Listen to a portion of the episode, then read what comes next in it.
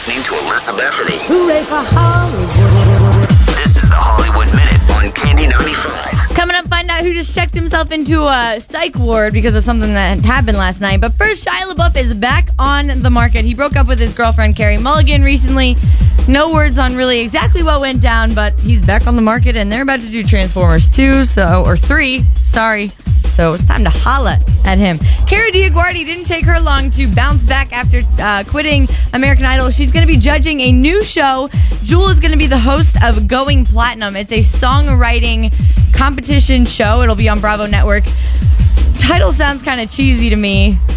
I guess we'll have to see how that goes. We'll, we'll wait for more information about that before we make any judging things.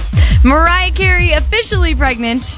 We kind of been speculating for a while, but four months pregnant with a baby boy due in March. So probably a be pretty cute kid. Her and Nick Cannon. Gene Simmons was briefly hospitalized hospitalized yesterday after he fainted in LAX. They figured out it was only dehydration though, and he was released not too long after, so he should be okay.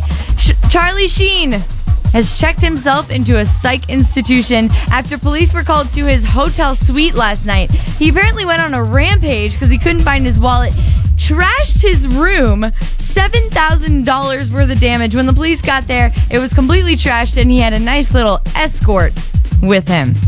Hmm. They took him to the hospital, and it actually was his ex wife, Denise Richard, who accompanied him. Apparently, she had her own room in the same hotel, but obviously wasn't staying with him. That's kind of awkward.